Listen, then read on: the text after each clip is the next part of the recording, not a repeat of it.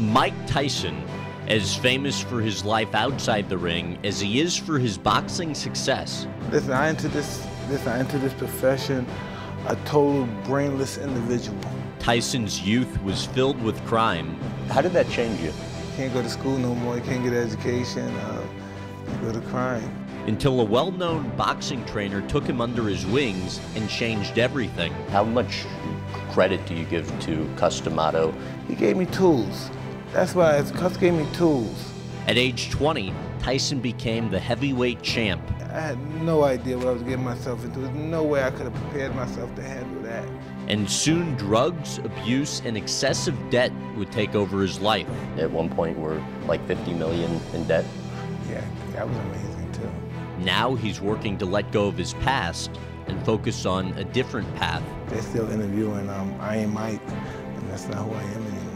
All that's coming up next, right here on the In Depth with Graham Bensinger podcast. I uh, know you've told this story a few times before, but explain how a pigeon was involved in you getting into your first fight.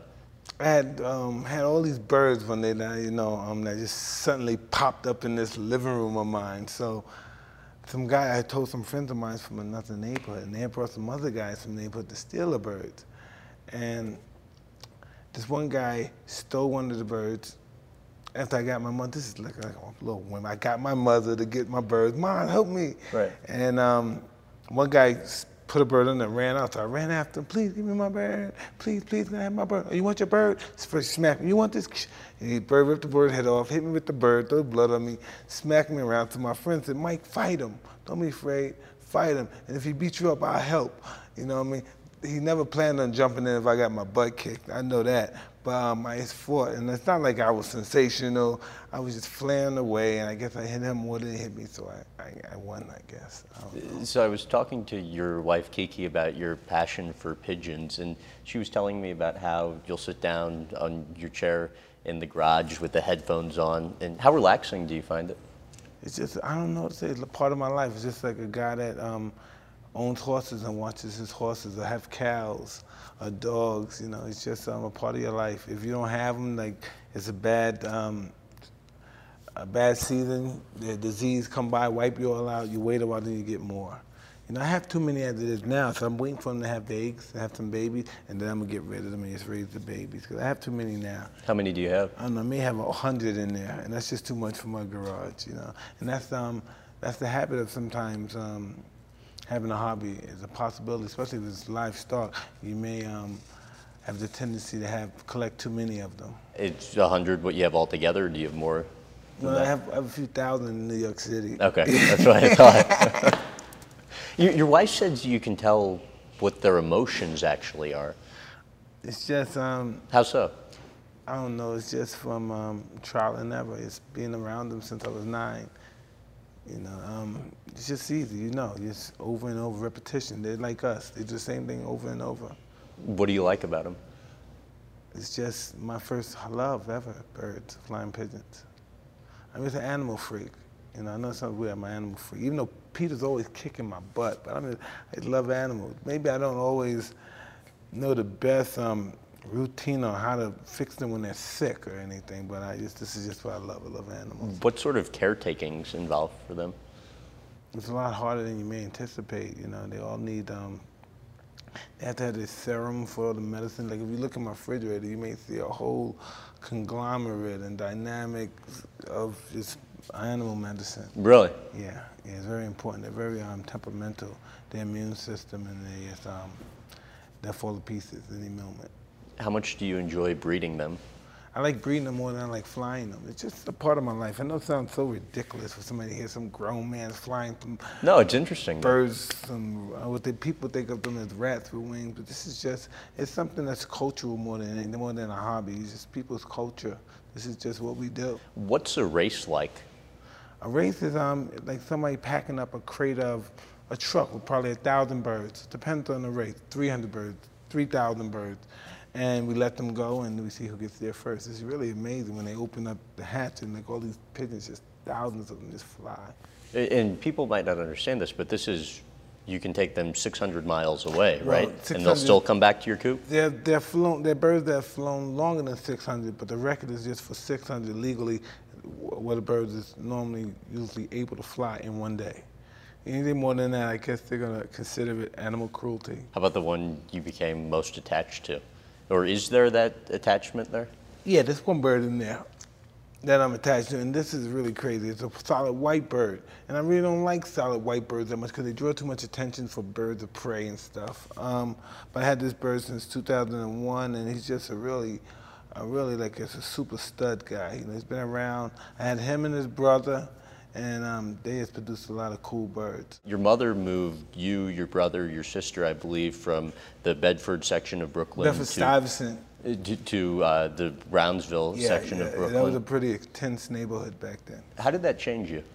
Um, I don't know. School was over from the start. School was over? Yeah, because I stopped going because everybody was, you know, kicking the out of me in school, so I had to stop going to school. Okay. So um, that that stopped, and just um, started crying. That's just what it is, you know. You can't go to school no more. You can't get an education. Um, you go to crime. You hang around some guys that you figure may protect you, stop guys from bothering you, but they teach you crime. They teach you why the other guys don't bother them and why they're tough and all that stuff. So I, it's not that I ever, listen, I'm never going to ever say, now that I, as I um, evaluate my life, and I always thought I was some tough guy. I thought I was never tough. I think I was a, a, a big wimp.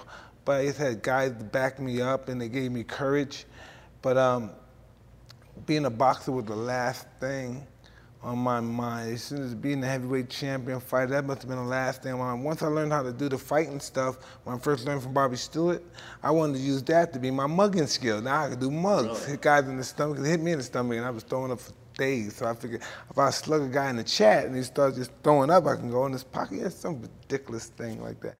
You were talking about how you got involved in the wrong crowd after moving to Brownsville. What Oh, yeah. sorts of crimes would Yes, you commit? yes, anything. It's name anything to make a buck. And um, What's the worst? robberies, um, um, armed robberies. Um, it's just just bad stuff. Brutal robberies. It's just really. Did you ever see stuff. somebody get killed? I've seen a lot of bad things that I don't want to talk about, but just look at me. Really, look at me and look at my life. And you tell me what you thought I'd see. A lot. All right, but you know, it's, it's really it's just not a nice place, but it's, it is what it is. I'm who I am, is what it is. You know, What do you recall from your mother? um, alcoholic, not cool life skills, not no life skills at all. Now that I'm, you know, um, it's plain to see, it's no life skills. Um, ex- excessive in everything, party, drinking. Yeah, that's that's what I remember. What about uh, your father? I mean, what do you remember from him? fancy cars, good dresser, deacon, preacher, big in church, but still um, dealt with a lot of women. It's um, same thing. Father's not home. Got a lot of women. Got a lot of half sisters and brothers. You know, same story.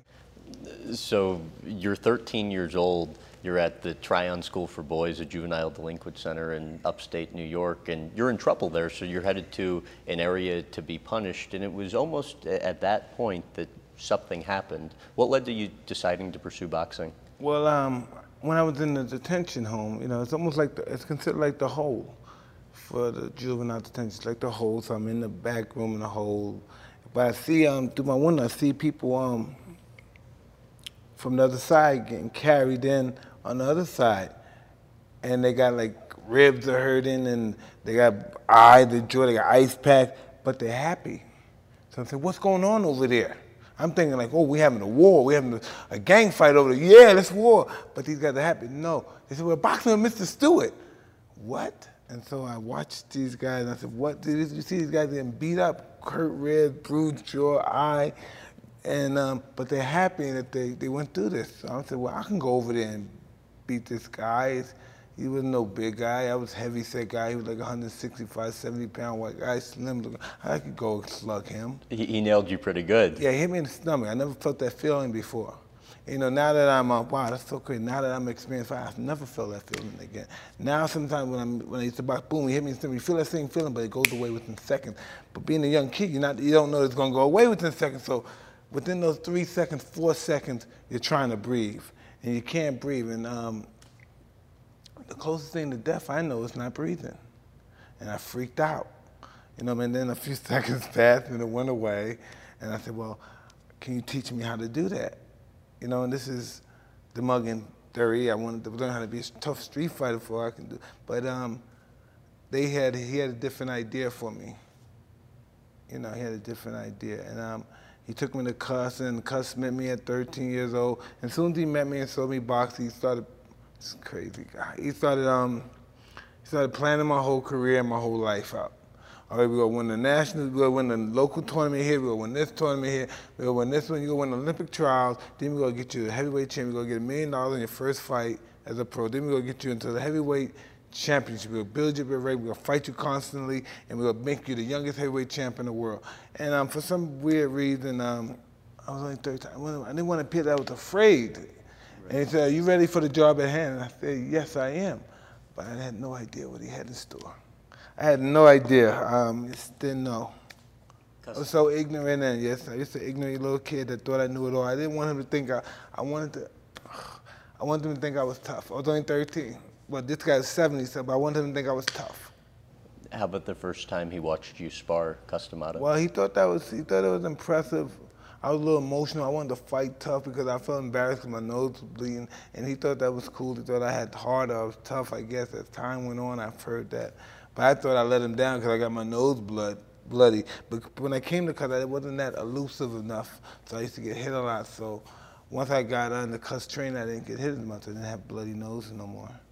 And things just went, um, it's wow, it just went so fast. This guy, I wish he would have saw me. I wish he would have saw my children and stuff. It's um, really interesting guy. Didn't care about money and nothing. Just like me, it's a glory junkie. How would you best describe the type of man he was?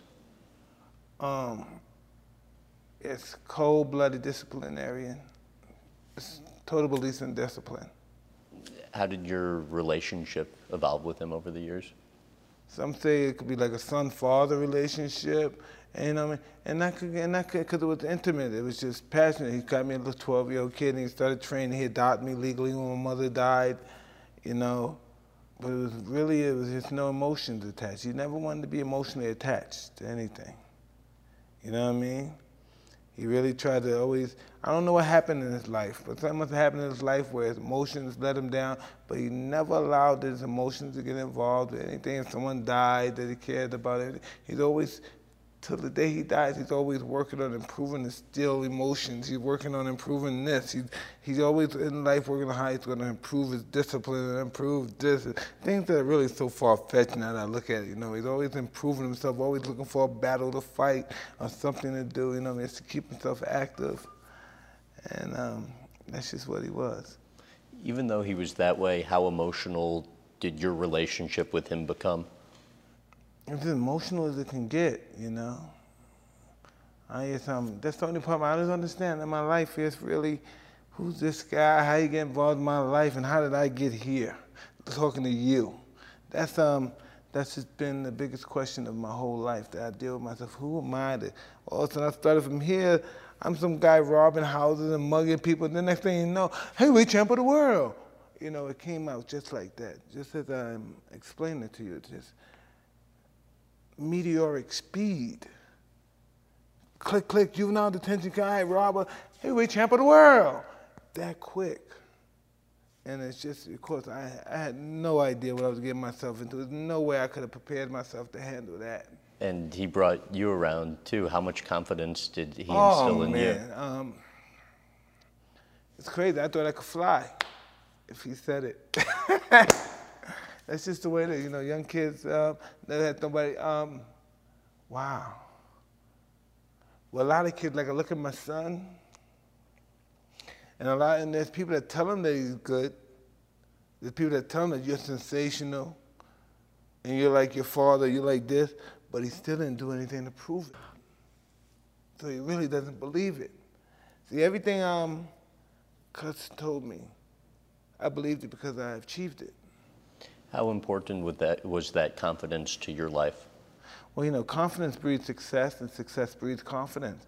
And um, I'm a strong believer that when it's applied properly, that it will surpass a genius. There's nothing like confidence once it's applied properly. What would you and Cus D'Amato both talk about? Confidence and how to beat the greatest fighters in the world. We talk about the greatest fighters, then we talk about how, they, how you can beat them. It's really crazy stuff. I look at myself now, I feel like such a dope. It's a dinosaur talking about this stuff, how I used to think as a kid, you know what I mean? How would you beat this guy? Talking, how would we beat this guy? How would you beat Joe Louis? How would you beat Dempsey or Ali? And I to, we actually talk about all these questions and stuff. He then uh, passes away months before you would go on to be the youngest heavyweight champion in history. The impact his death had on you would be what? Everything he told me was real, but um, he never told me that um, once he died, if he disappeared, that um, everybody that, that he said was his friends would turn against him. You know, I never knew that, you know. Because once he, once he passed away, all his friends turned against him.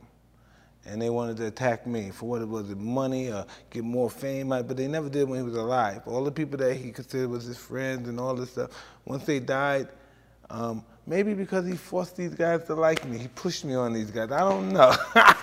he told all these guys great things about me. These guys said no, but it happened. You know, they thought Cus was weird too. Even the people that was his friends, they thought it was a bit weird. I know now that um, I came on the scene, they said, "Wow, that Cus is wow." Let this guy go on us. That's just um, I was bitter and I wanted um, I don't know. I just wanted. I was angry. You know, I was just a little kid when I was champ and doing all this stuff. I was still bitter. I wanted to make people pay for him. And the only one that paid was me, but that's just the thought I had in my mind, you know? You, you said about him after he passed away, and I, I believe you were around 19 at the time, um, and, and I quote, when I'd get up in the morning, he'd make me breakfast. Now he's not around anymore. God, I'm going to do well, but when I come down to it, who really cares? I like doing my job but I'm not happy being victorious. I fight my heart out and give it my best, but when it's over, there's no Cus to tell me how I did, no mother to show clippings to. Yeah, I might have said something like that. Wow. This is 19 at the time yeah. you said that. I became jaded, a lot jaded since then. You know, I don't really think about those things that much. How much film would you watch with Cus? Just um, well, I would watch more with more without him, but more without he him. didn't like watching him that okay. much. But I used to say, now, Cus, tell me about this guy. Did you know this guy? Most of the guys that I watched, Cus knew personally. What sort of fighters would you enjoy watching film of? Just um, the most exciting ones. Some of them are greater than the, some. There's some fighters that are better than the exciting fighters, but um, they don't they don't make you they don't they don't make you as happy as the exciting fighters. They may be better fighters, I mean, he could beat that guy, but that guy's more charismatic fighter than he is. Right. Who, who were the exciting ones? You really identified with Sonny Liston, right? Oh, absolutely. You know, um, I liked Sonny Liston and Jack Dempsey because I liked that whole, they brought the intimidation factor into boxing. You know, they, they made it where a guy who's better than you, you can beat him because you allow him to, you allow him to shut down all his instincts because he's intimidated. So that made the whole dynamics of boxing exciting to me. That a guy in the normal circumstances would beat you, but just because he's intimidated, he's gonna lose. Because he can't perform under, his normal circumstances by being intimidated that he could if he wasn't intimidated. Even when you were around 19 too, I, I think you said that if you had continued screwing around to the extent that you were over the previous six years, you would be in jail or possibly even dead. How much credit do you give to Cus D'Amato from preventing that from happening? Well, listen, I don't know if he got, could get any credit for that because um, after he left, um, wow, no, what, know what Cus gave me? This is, he gave me tools. That's why Cus gave me tools. Gave me tools, gave me tools, just gave me tools. You know, sometimes um, the world has changed. Maybe they don't work as good as they did back then, but um, he gave me tools. You know. What type of tools? Um, just um, never to give up. You know, um, that's not that's something that um, I realize. You just don't realize that everybody then uh, equipped with that. That it's very easy to give up. And matter of fact, it's, um, it's relieving to give up, you know. How mental is boxing? I don't know, 95%, 5%, 10% physical, 95% mental. How so? Because um, like we were explaining everything, our um, only purpose of our body is just to carry our brain, you know. That's really the only purpose. So the brain has to um, register the success factor in everything we do. What emotions would go through you as you're walking from the dressing room to the ring for a fight? I used to think um, it was being ferocious. To tell people, I can't wait to get my hands on them, but it's really nothing but fear. Being embarrassed, being beaten, being knocked out. So as you're walking to the ring, you're thinking you're afraid, embarrassed. Yeah. Why do you think that was? Um, I don't know. That's just what it is. That's just how I deal with my pain and my pressure and everything, you know. But at the same time, I mean, you wanted to kill your opponents, essentially. You said you that's what you would get yourself to think about Yeah, go- going into know. a fight, right? I really don't know, but really in all fights, I have to tell you that we're we're prepared to do this, but this is like um, sleepwalking. Fighting is like sleepwalking. Guy just knows how to do it. You know, it just depends on what spirit he brings with him, but he knows how to do it. Even if he doesn't train, he knows how to do it. And um, I don't know. One thing I could ever say, I know out of out of sounding tough, I always want to say I wanted to kill. I can't wait to get my hand, but I'm always scared to death. Always really scared.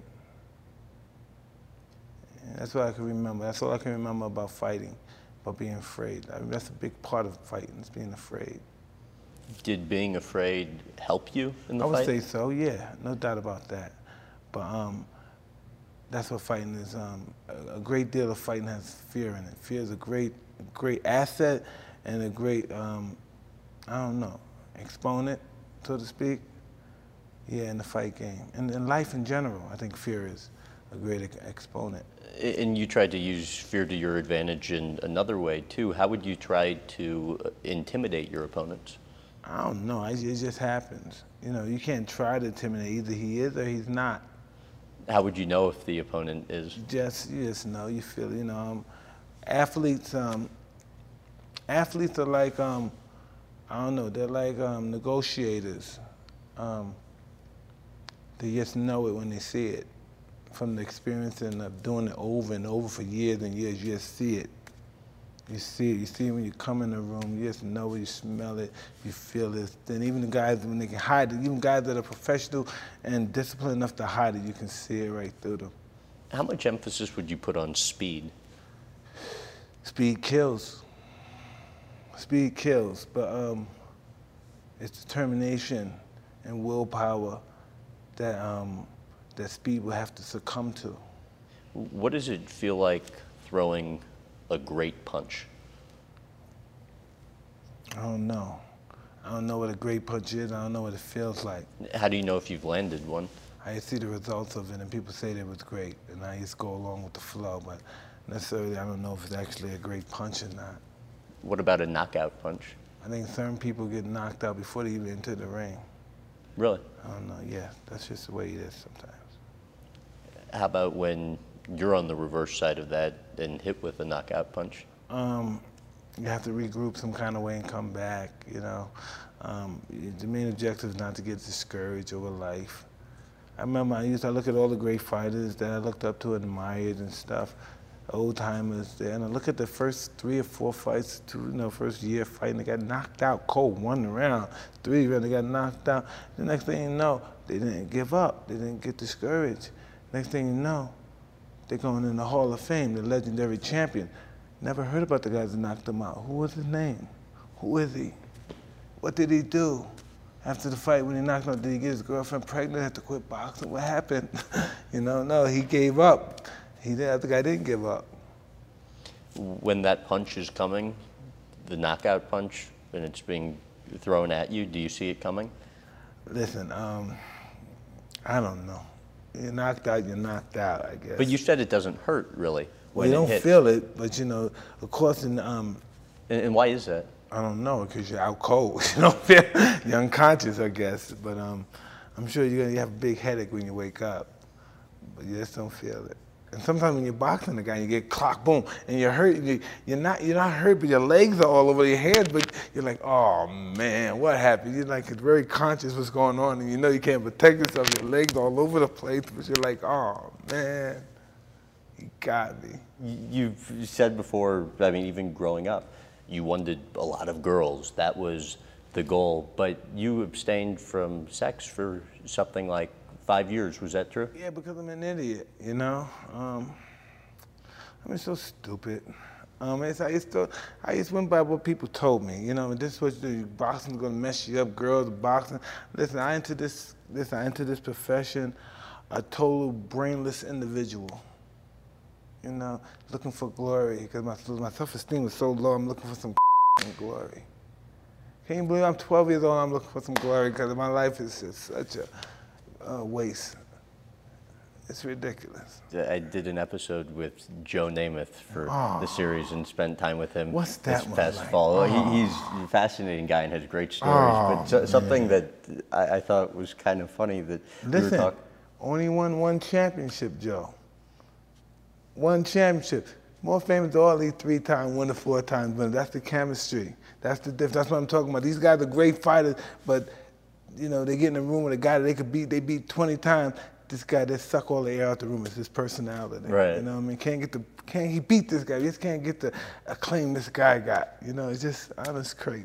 And something that he said, just which was personality, human nature. People got it. Some people got it. Oh, man. Right, and what was kind of funny was we were actually talking about picking up ladies, and he's like, you know, back then when he was kind of in his prime, he would go to a club, go to a bar, and just sit down, and that was that was the extent of the effort that he had to put in. How similarly easy was it for you?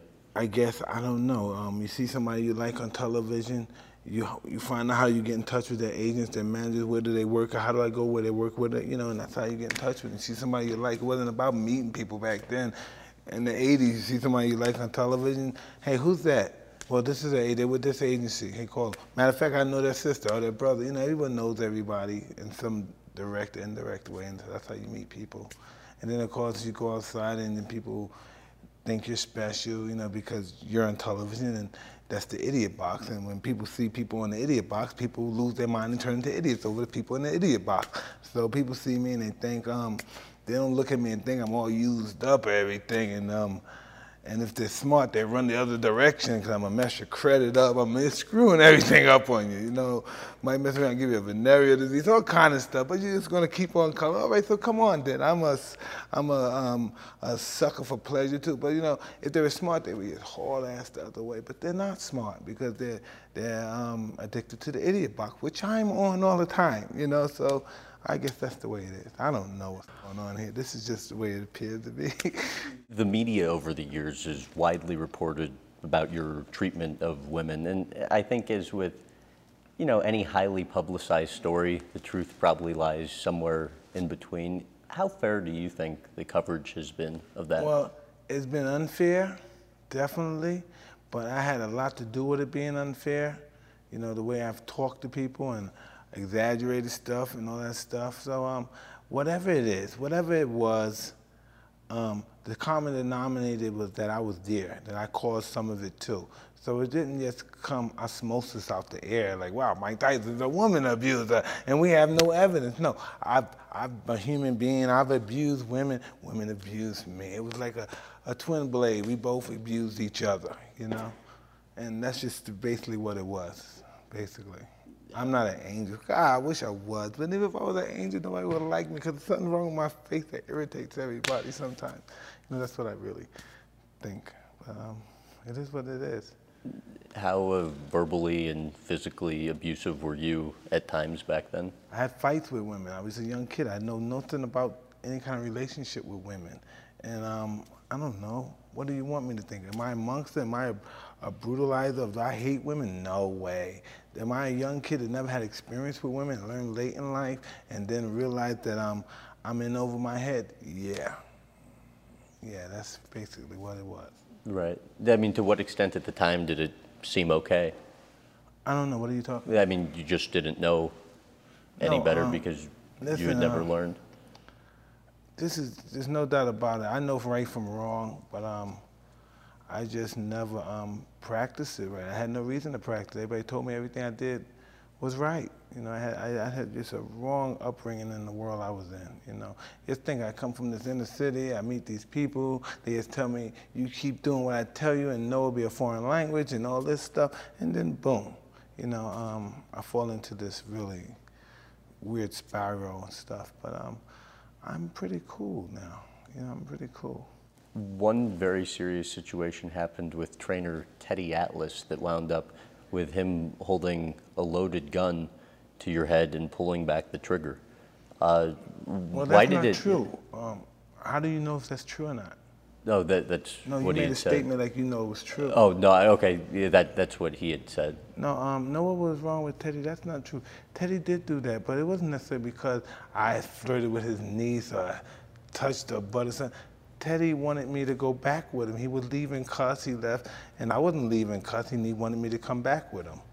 You know, and that's really basically what happened. I, did, I wasn't leaving to go with him, leave Cus and go to New York and train, whatever the situation was. Um, but, you know, that's what Teddy always wants to tell people. He wants people to think he's a tough guy, he's a mafia guy, and all that stuff. But that's okay, you know. But I have things to do. I have to raise my family. I have to have things to do. I don't, I'm not in the mood to prove that I'm a tough guy. Right. You know, that's what I try to do all my life, prove I'm some tough guy. But I'm not a tough guy. You know. Um, do you think he's a tough guy? Do you really think, um, see, I know he talks tough and everything, but you think that he would ever, ever come in my face and say that he's a tough guy, man to man to me? It sounds like he would, because he got everybody fooled that he's a tough guy. But no, he won't. But listen, when he pulled the gun to my head too, you have to listen, this is a good one. I'm Right. 15 years old, and this guy, how old is he is, 26, he pulled the gun, he didn't even shoot me. Right. So that tells you how tough he is. He pulled a gun on me and didn't even shoot me. If I pulled one on him, God knows them bullets are not going in the air. You know, so he's a tough guy. I'll give him the credit. He wants to be tough. Everybody thinks he's a tough, and he's a, he's supposed to have been killing me with him and his mafia uncle. I don't know since I was 16. You know, they're supposed to be getting me or doing something, I guess. But I'm still here. You know, still here. And he, from just what he said, and I, I'm not speaking this as truth, but just no, but from you what want to believe him, though. I think. I, I was interested to hear your thoughts on it. I mean, that's why guess I so. brought it up. What he says, he or alleges is that like Cus would let you get away with things, and if he would have um, been stricter with things, that would have prevented much of that. What do you think of that? Listen, okay, everybody listens. Teddy was the man when I when I came. He was the training everybody, and um, this is just what it is. Um, Cus liked me more than he liked him. Okay, he don't like that. That's just what it is. You know, um, that's like a new guy coming on the job. He's a new exciting guy. He's cool, and your boss likes him. So he he doesn't like you as much as he likes him. So now he's the most exciting guy in the gym when you used to being the most exciting guy in the gym. Right, All right, so how do you, would you feel about that? right. Okay. Graham, check this out, right? Um, I, um, I'm not a glamorous person anymore. You know, I hate talking about my past. I don't like my past. Um, as you can look here, I'm not, I don't look like somebody that had some glamorous or glorious. I'm living like a, but, um, I don't know, I'm just very grateful, but this is just, you know, man, my whole life has changed. You know, this is not my normal circumstances. This is something I've become accustomed to. Um, that big life that we're talking about and we reminisce about, that's never going to appear again. I'm never going to be no billionaire, multi, multi, hundred millionaire type guy again. I'm just always have to live this kind of life. I'm always going to be taking care of my children. I'm going to be paying my monthly note, my yearly bills, and uh, there's nothing glamorous that's going to happen anymore. You know, your guys coming in here for ratings. I, I wish there's something I could tell you that probably make you happy to go home with, but all that stuff that you're talking about now is just all stuff from the past. You know. From speaking yesterday, I think there is an inherent, uh, a justified uh, guard up or distrust when it comes to media and reporters. How did that come about? I never, you know, um, you have to, that's just the way it is. If you um, present during my life as a young kid, you know, I've been assailed by um, press, I sailed press, and um, I just don't have the energy to fight with people no more than that. You know, just in that, um, rat race of a world. He said this to me, and I gotta protect my honor and punch him in the mouth or say something back. It's just so denigrating to anybody who ever in that um, arena of words swapping. It's just I don't know. I'm tired of that. I've done that already. I want to do something else. I know where that's going to lead. I know where that's going to go. Fighting with a person that he said this, I said that. So I'm, forget that stuff, man. Right, and it was interesting because yesterday it wasn't as if, you know, you got angry. It was just, you know, enough. I kind of shut down, move on. You know, let's do something different, right? Well, I've gotten angry before. I know what's going to happen. I know where it's going to lead. Let's try something different. It's over. It's over. I'm in control of the situation. It's over. How do you feel about interviews? I don't know. Um, I don't feel I'm the guy who they're interviewing about anymore. They're still interviewing um, Iron Mike, and that's not who I am anymore. My whole um, my whole barometer of thinking is just not who that guy is anymore. Given what you went through, what advice would you give to an addict who wants to get help but is really unsure how to? Well, if an actor really wants to get help, he knows how to get help. You know, he needs to go to his um, make calls, find out the um, the local um, counseling rehab um, um, rehabilitation center, and then you have to apply. You know, you have to make that step. If you want to, you have to go to meetings. You have to find a sponsor. It's a real, um, it's a real interesting journey.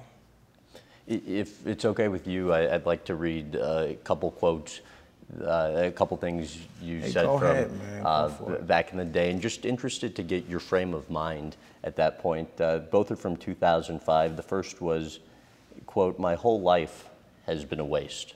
I've been a failure. What was the state of mind then? I don't know. I wanted to be um, a better fighter, I believe. And I just don't believe, I don't know, I just don't believe um, I was as good as I could have been. Another one, you said, I'll never be happy. I'll, I believe I'll die alone. I would want it that way. Well, that's just how an addict talks. You know, when addicts are high and addicts have an addiction, they, they talk like that. Everything's extreme. If I don't get my way, it's the world's the end. Really? Yeah, pretty much, yeah.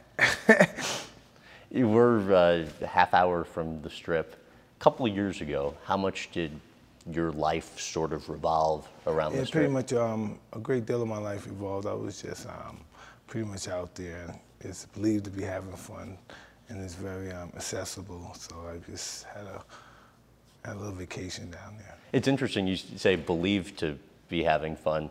It it might have seemed fun, but it wasn't really. No, I'm, I'm just like anybody else. I'm a pleasure junkie. I wanted to have fun. I, this is what I believe is fun. I'm in Vegas, and I can basically do what I want in Vegas, and um, that's just what I've done. That's just what you do when you yes. Um, I don't know. I guess you're lost trying to find yourself at that moment.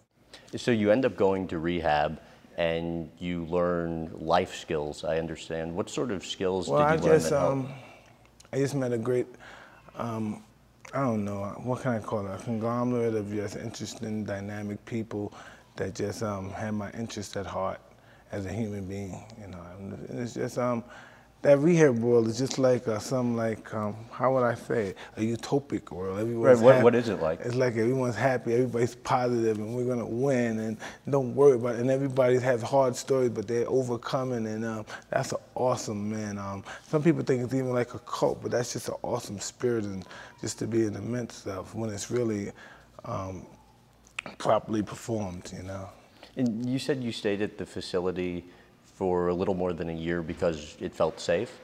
Yeah, it's, it's very safe. Um, it's just, um, it was just an amazing experience for me. It was just good stuff for me. Was there any concern about leaving the facility after you'd been there for that long, given absolutely, the absolutely. like environment? And there's no doubt about it, absolutely. But um, like, um, what were some of the, the emotions and a relapse and uh, just um, not being in the right environment and just just failing in general. You believed if you had continued going down that path of drug use that you might have even had less than two years to live. I know you have a friend who is terminally ill. What's watching what he's gone through taught you? Um, that um, life is really short and it's unpredictable, and we have to enjoy every second of it and know there's going to be ups and downs, and no one has any exclusivity to pain. We're going to all experience it. No one's getting out of here free. Um, we're going to endure life, harsh um, punishments, and there's um, rewards. That's just the way the world is, and we have to just be in it to win it. How much better do you feel about yourself today than you did a, a few years back? Well, um, that's interesting, Graham, because I understand myself more. I was just a young boy that just didn't understand myself and never gave myself um, any time to grow or just anything. Um, I just thought I was tough, and I just wanted to believe that. And really, um, we're in a different world. This world we live in, this is not a tough man's world. This is a thinking man's world. You know what I mean? Tough men get hurt in this kind of world. So we have to try to be appropriate in our thinking and our manner. You know, I just try to, um, to the best of my ability, of course, you know, just do the right thing. What did it take to get to that place where you started to understand yourself? I have no idea. I just. Um, I mean, is that just life experience and years and getting older, or is there more to it than that? Well, that's what I like to believe, but it just. Um, it's just when the time is right, I guess it's right. I guess it's better um, late than never. Um, your, your, drug dealer, I, I, think, stopped selling to you at one point because of uh, his concern. But you speak in the show about concern with relapse. Explain why even the smell of a Marlboro Red could trigger my, it. Those are my cigarettes. That's how I smoke my cocaine. You know, most of the time, if I do so much cocaine, um, my nose clog up. I can't breathe anymore. So I still want to get high, so I smoke it. But when uh, this, I have to breathe. I breathe out my mouth. I can't breathe out my nose anymore. And, I'm, and I gotta smoke. I'm smoking a cigarette, and what little air I do breathe, I'm, I'm inhaling cocaine. You know what little air I can get, from the oxygen, I'm smoking cocaine. So um, I'm just definitely killing myself. You know, it, definitely killing myself. At that point, did you know you were really harming yourself? Oh, big time. Oh, you did? Oh, big time. But I, you just can't stop. It feels good killing yourself. Do you want to get help at that at that point? Well, of course I wanted to get help, but I didn't want to stop doing it. I, I was thinking maybe I can get help and stop doing it, or can I get help and still do it? You know, so um, I didn't understand what was I going to do. Basically, is what I'm telling you. So um, I eventually stopped some kind of way. Money. Yeah. What about it? What does money mean to you? Paper blood. Paper. Blood. yeah. I don't know. Um, it's just um, I don't know. It's just um, I don't know. I never look at it that way. Um, I've never been really a money type of guy that put a great emphasis on it. You know, I never really, um, I come very um, from a broke background, so I never really had great emphasis. I never really learned the art of handling money as a kid. You know, that's an art. That's why only a few people maintain it because it's an art, and I never possessed it at that time. You said you haven't been a money type of guy, and it's interesting you say that because I mean I was reading it was might have been a Sports Illustrated article or some magazine article from the 90s, and it, it focused on just your spending and you know the excess of the Mike Tyson then the, the you know media sort of portrayed you to be. And um, it said, and I just want to read through some of these figures. Uh, the, during the 33 months after you got out of prison, uh, four and a half million on automobiles and motorcycles, gave automobiles to 15 women and two men, once crashed your Rolls Royce and told cops to keep it, uh, spent 240,000 monthly in just walking around money, nearly 100,000 a month on jewelry and clothing, more than 400,000 on pigeons and cats, 300,000 on lawn care, a house with 38 bathrooms. To what extent did it almost seem, or did you think that just the money would never run out? I don't know. That's just how I live my life. You know, when I was living my life back then, that's just my wow, that's even hard. When you mention things, wow, that's even hard. I don't even fathom that. I don't even think I'm that kind of guy. I don't even look for, ever considering having money like that. Anymore. I mean, does it seem like does that seem like a lot to you now, and oh, it I, didn't then, or um, that's just was my ex-life. That's just how I live my life. Um, that's my addictive personality. You know what I mean? That's a lot of things. That's my ego. That's so many other things. Um, that's that's um, stems from pretty much, you know for me being poor, never having anything, for me being bitter, angry for being in prison. It stems from a lot of things. And that addictive personality, how much do you think that's helped you to achieve great things like you have in boxing, and how Well, much do you yeah, think it's um, hurt? Where, It's a twin sword. Um, depends on whatever I'm, that and that um, addictive personality is focused on. I don't know, you know. If I'm interested in destroying myself, oh, it's I'm great. If I'm interested in exalting myself, that's good too, you know. with regards to money, you've gone from being fabulously wealthy to at one point basically losing it all. What has the peaks and valleys of that allowed you to learn about money? It was interesting. I didn't I'm possessing it. Um, I just was a young kid having fun. What do you consider a lot of money to be? I don't know, um, a thousand dollars. Oh, You know, please. anything, anything. D- do uh, these figures sound correct? Made around 400 million during your career, I don't know. It could have been. uh, yet end up spending more than you made, and at one point we were like 50 million in debt. Yeah, that was amazing too. But um, How does that happen? just being reckless and young and foolish and stuff, and really not caring. Was it not caring or not having the sort of, you know, we talked yesterday about role models and having the support system. I I never had a good support system, Right. so but um, I normally um, I can't really blame anybody, even though you gotta have carried the weight of, a fool by yourself. Other people contribute, but I blame everything on myself. You know, I, it's not like I've been sucking. I had a good time too. Sure, but uh, and that's obviously the responsible thing to say. But do you, I, I mean, ever wonder uh, how things might have been different if you had that support system like the one you're giving your kids now? I don't know. I'm just happy the way I am now. I guess I'm pretty content. You know, I don't totally much dwell on what I was and in the past. How are you doing now?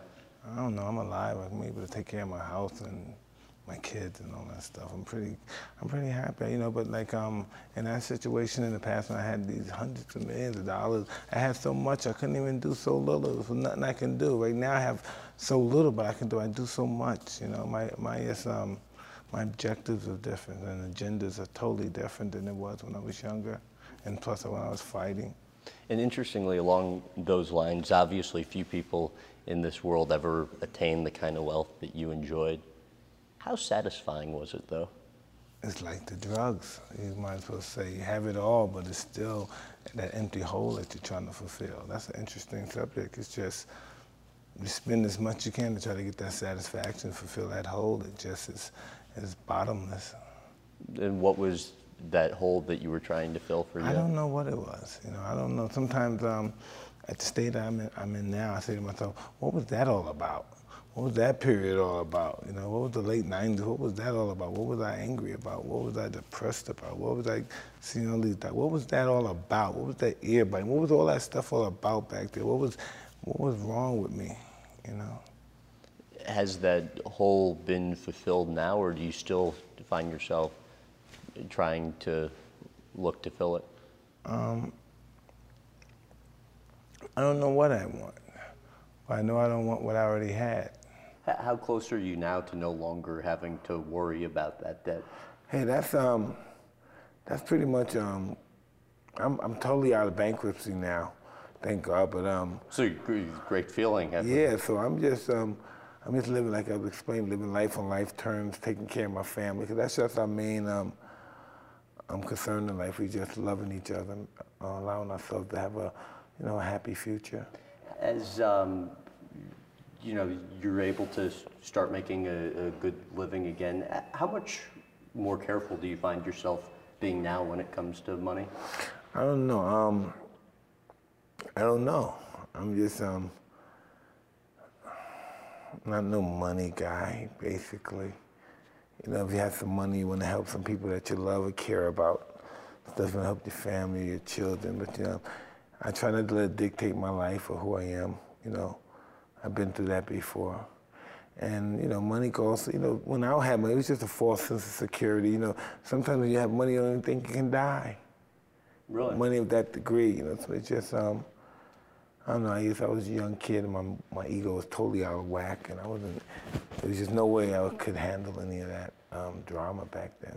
Uh, in this one-man show, uh, I mean, you are very honest. Uh, you know, you talk about the, the, the past issues with drugs, past lovers, prostitutes. Your wife actually uh, wrote the script for. The, Wife told the- her, and she could write. She wrote it. Right. Yeah. I mean, but it speaks to how, how strong of a lady uh, she must be. What, what was involved though with actually creating the script for the show? Um, just um, you know, um, it first, it first basically started as me establishing the understanding that this is not going to be me. You know, just explaining to myself um, emotionally, this is not going to be me, Mike Tyson, per se, up here talking about his life. This you're an actor, you're an entertainer. You're going to be Mike Tyson talking about his life. This is what it's going to be. Because if I went on stage and I said, hey, I'm Mike Tyson and I come from Brownsville and my life was my mother was a drunk and she my father was a pimp and I might start feeling sorry for myself and crying or some stuff. Right. But I look at it from an objective perspective that I'm this entertainer portraying a man talking about himself. And that's how I get through it. I can never do this just straight off talking about me, Mike Tyson, and be, hey, I'm Mike, and and being to that, being the character that I am. I'm, I'll be too sensitive. I might start taking myself too e, uh, too, um, I might too seriously. I might allow my ego to get involved and say, I'm a real live guy. I don't make fun of myself. I did this. I've accomplished this. This ain't nothing to laugh at. So um, I have to look at it from just this entertainer portraying the smuck up here. You know what I mean? His life. so you don't go up there as yourself. No way. No way. It would never be successful if that if I if I took that route. No way. And is it like that every time, or have you maybe in some of the early shows felt yourself No, beginning to yes, get in the emotional? early show, boy, you have to catch myself. You know, you may get stuff and say, "Whoa, I can't believe I said that." But and then I- what, what would be something that you'd say? Um, that my mother, my mother don't know who the hell my father is. You know, or something like that. I said, whoa, why am I telling these people this stuff? But it's not me saying this. You know, somebody else portraying me, saying this stuff, and I'm not angry at them for doing it. Tell the uh, Brad Pitt, Robin uh, Givens story. You get a little bit of a smirk on your face. Nah, now, is, is this is this something Brad that, don't think I'm mad at. I'm not mad at this guy. No way. I, it's just a joke. It's my life. So back then, I, I was just I was getting a divorce. I was going to my lawyer office to divorce her that day, but I wanted to sneak in a quickie. So I wasn't mad at anything. You know, doing a divorce. But I was telling me, we were always doing every day. I would. Before I go to my lawyer's office to say she's a pig and they're stealing, I would go to the office and have sex with her to her house. I'm sorry, to her house and have sex with her. But this particular day, someone beat me to the punch. so? I, but before Yeah. you both would be going to your lawyer's office as that- part of the divorce Yeah, proceedings, like same day, you would be having Right before we go see the, the lawyers, yes. you'd be having sex, Yes, yes, yes, yes. and then one day you go over and And I guess Brad got there earlier than I did. what was what was your reaction when? I was mad as hell. You should have saw his face when he saw me. Oh, he saw you. Oh, yeah. What? Why make the decision to? I just thought it was a cool tattoo. I was gonna get a bunch of hearts and stuff and be like a, a small, that would have been really stupid. So, Hey, um, what were you gonna get? some hearts and shit. I would have been the man of hearts, baby. How, how, how close were you to getting that? Very close to the um, um, Victor Perla, the tattoo. I said, no, I'm not doing it. He said, I ain't doing that. Oh, so that's what you wanted, and he said he wouldn't do I it. said, I ain't doing that. No, that's not a tattoo for me. I can't do that. How long did it take to come up with that one? He said, yes, um, I said, what do you think I should get, really? Because I was confused. He said, well, I'm going to go, this guy's a good, ah, he's a good guy. Victor Perla, he said, well, you just, you come back in a couple of days. I'm going to try to write up some stuff in a week. Don't get a tattoo. Just come back in a couple of, like a week. So I waited around, and then he called like two or three days later, Mike, I said, look at this. I got some tribal stuff. And that's, I said, whoa. And there was like one, I said, put another one over there. And then, yeah, then he put it like that. Yeah, this is cool. This is cool. I like it. So he did it. What did you think right after you got it? I thought it was so hot. Yeah. It hot. And um, cause listen, right there, um, I be in these um, I be in these dens and these clubs and these strip places sometimes, you know, these, and all the girls came up to me and they said, "Why "Well, you're very exotic. Where are you from? Where your family come from? Oh, this tattoo is exotic. Why do you put it on your face? I look like some. They say I look like some tribesman and." shit." And then I run into some chicks that um that happened to be um, from the Maori tribe and say, hey, you got my tribe on your face. And then the, the lady has pulled her pants down and she shows me this tattoo on her butt. She has it on her butt, right the streets. the streets. Where is this? Vegas. Okay. Of course, right? Yeah. Right. Let's end on a light note. Uh, the the Hangover movies. Uh, your fondest memory from shooting the first Hangover, and your fondest memory from shooting the second Hangover. Just that um, the first hangover, the guys just had my back so so much. You know what I mean? They carried me real good to make sure. You know, I was a mess. I was overweight. 100 and 280, no, 380 pounds. I was a pig, high on cocaine. And um, they had to know I was messed up. I couldn't even talk, you know, I had the cocaine talk when the dog. Really? Yeah. So, um, but those, guys just beautiful people. They were just beautiful. They had my back, you know. I appreciate that and stuff. Then they asked me to come back, and um, I could just never be um, thankful to Todd Phillip and those guys. They were just really good people, and they they um, they just gave me that extra boost, you know. What, what about the second Hangover? That was good. I was so happy that I sung, and I was so happy that they highlighted my tattoo on the cover. That was bigger than me being on the cover. That my tattoo, Ed was wearing my tattoo, and I just thought that was cool. The, the three questions everybody asked me after I interviewed the, you the first time: um, Is that really his house in The Hangover? Does he really have a tiger? And did you ask him about the tattoo? Oh no, I had tigers before when I had more property in my other house in Tamiyasu, around two miles from here. But um, I couldn't keep a tiger in this. It's not enough property. They have to be out running around for a while and come back, so I couldn't really, they wouldn't be good here. Thanks for listening to the In Depth with Graham Bensinger podcast. You can also find us on Facebook, Instagram, and Twitter at Graham Bensinger, and visit grahambensinger.com for TV times in your area. Also, don't forget to check out our YouTube channel at youtube.com slash Graham Bensinger for hours of extra content if you enjoyed this episode, please give us a rating and review on iTunes or wherever else you listen. This has been the In Depth with Graham Bensinger podcast.